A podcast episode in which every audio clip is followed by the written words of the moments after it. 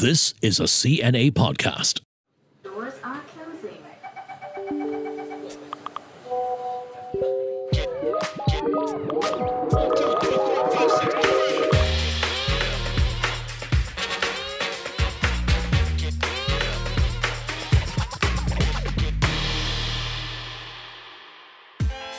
Hello, everyone, and welcome to our podcast.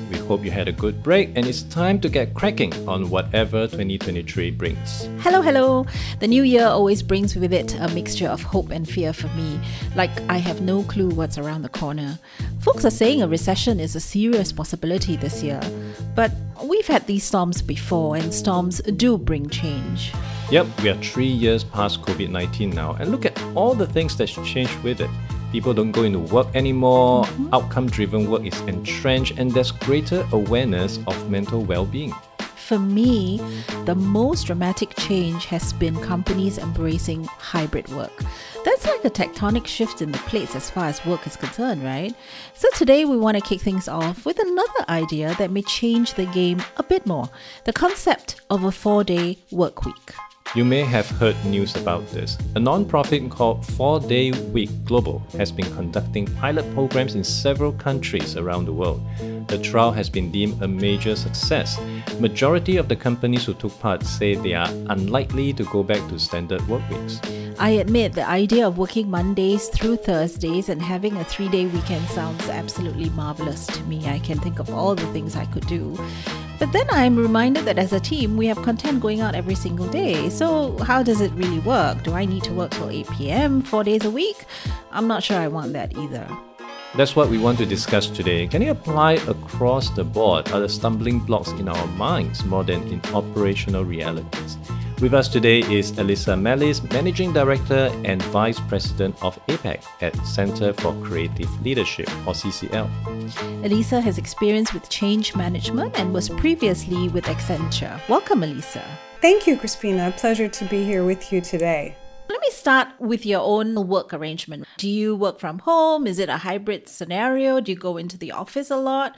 At Center for Creative Leadership, we're currently doing a what we call hybrid office first model. And so, as a guideline, are suggesting everyone be in around 40% or more. I myself, most recently, am in the office in our center about three days a week. Okay. And then typically working from home a couple days a week, like today. If CCL were to implement a four day work week, would that be a good idea for you? I mean, since you already work actually three days in the office, right? I think it's a real paradigm shift right now when we think about the four day work week. Compared to two or three years ago, when many of the trials of the four day work week and the conceptualization of the four day work week started, mm-hmm. we are in a new world. We call it the Work 3.0 world in CCL. Yeah. Work 1.0 was around pre COVID, most people being in the office most of the time. And 2.0, most of us working remotely for the majority of the time, which was really very taxing and unusual. And now it's only, I would say, six to eight months, especially for us in Singapore, that we're emerging into this Work 3.0 world. And it's not just a combination of the past. It's not just about what's the right mix to be in the mm-hmm. office and at home. It's much more than that. So, in this context, I think the four day work week is looked at through a different lens from many team members and many employees. And it really depends on the nature of your work and whether it requires being in the office more or less. And on that, let us get your thoughts on the outcome of the trials. It wasn't surprising that employees liked it. What was surprising was that the data shows there's something like a 38% increase in revenue. Are you surprised? And how does that actually work? Well, I think the benefits of the trial so far that we can see, and many of them are in Europe, we do have some in Asia, are around improved well being, improved productivity, of course, talent attraction and retention.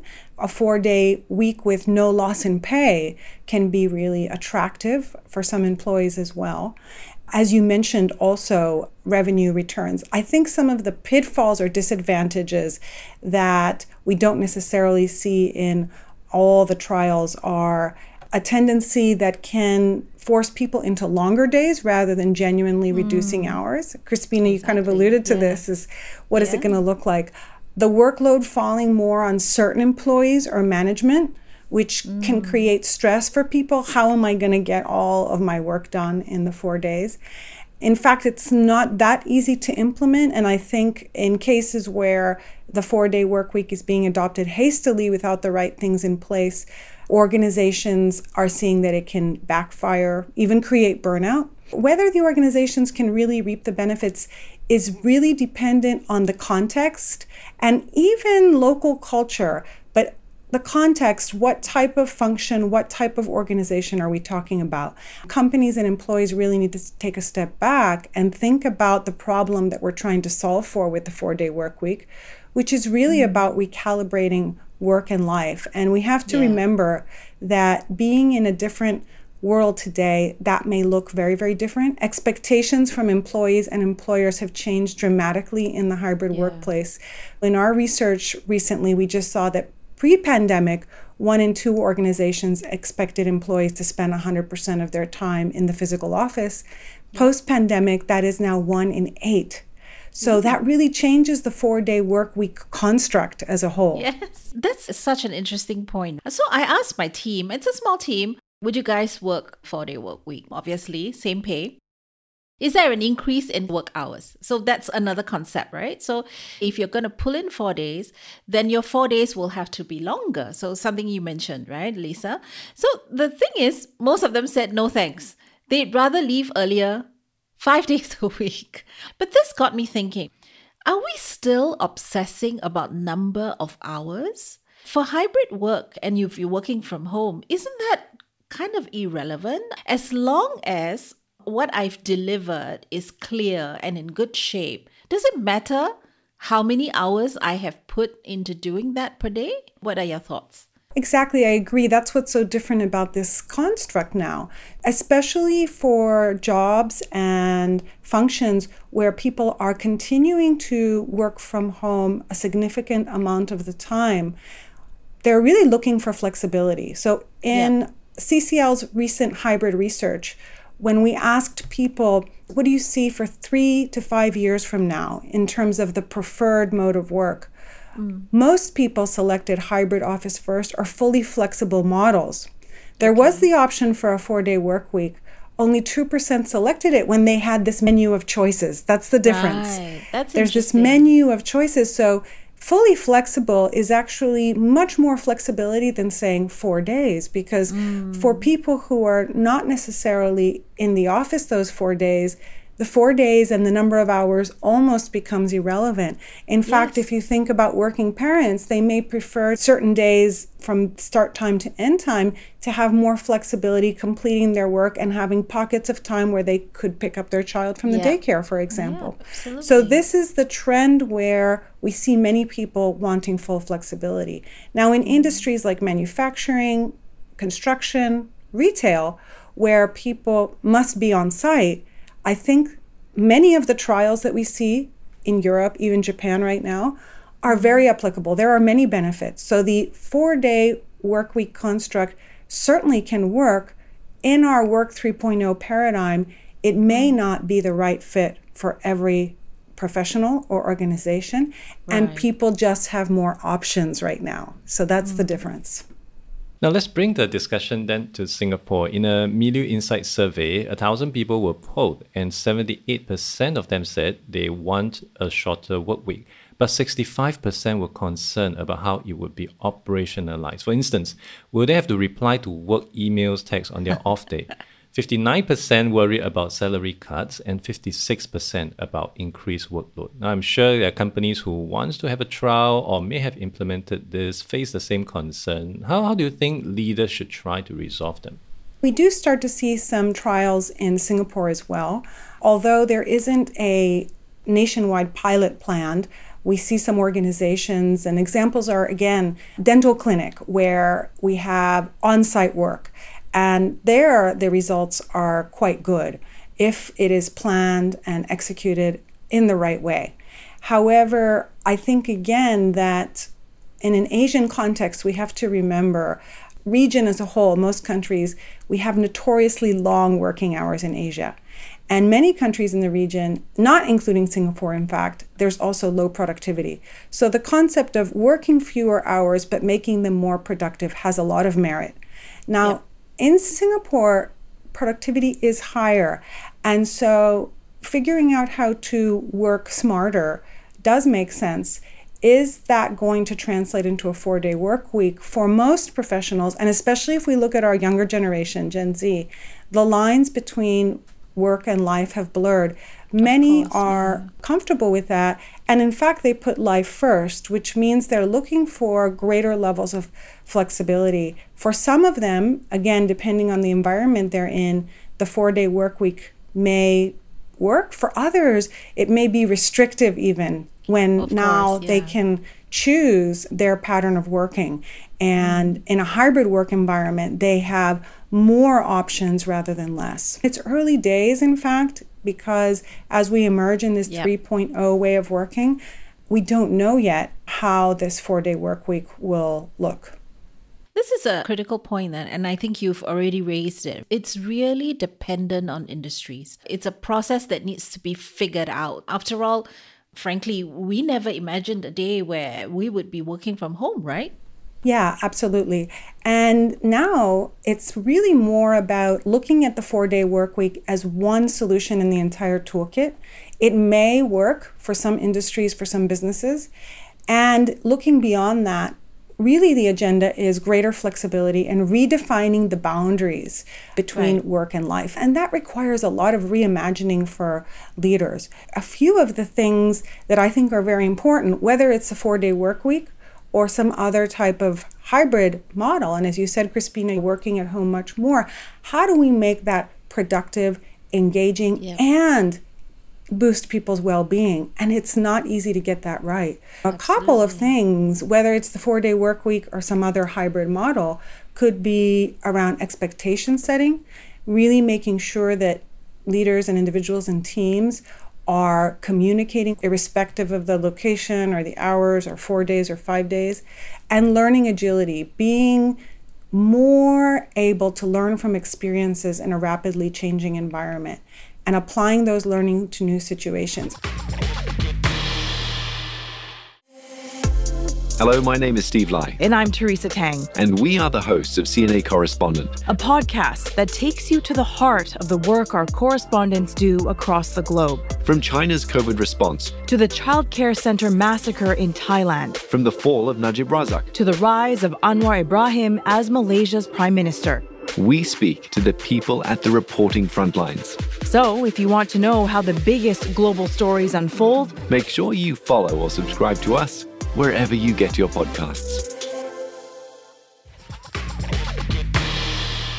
Now, making hybrid work itself a reality already took quite a lot of change management, and some companies are still struggling with this. But in a way, the pandemic really forced us, so to speak, to take this head on. And some people have also said that a four day work week is an extension of this change. Do you think this will be a next big thing as far as work is concerned? Everybody's saying it's going to be the next big thing. I think it's going to be, again, one option in a mm. toolkit of more flexible work options.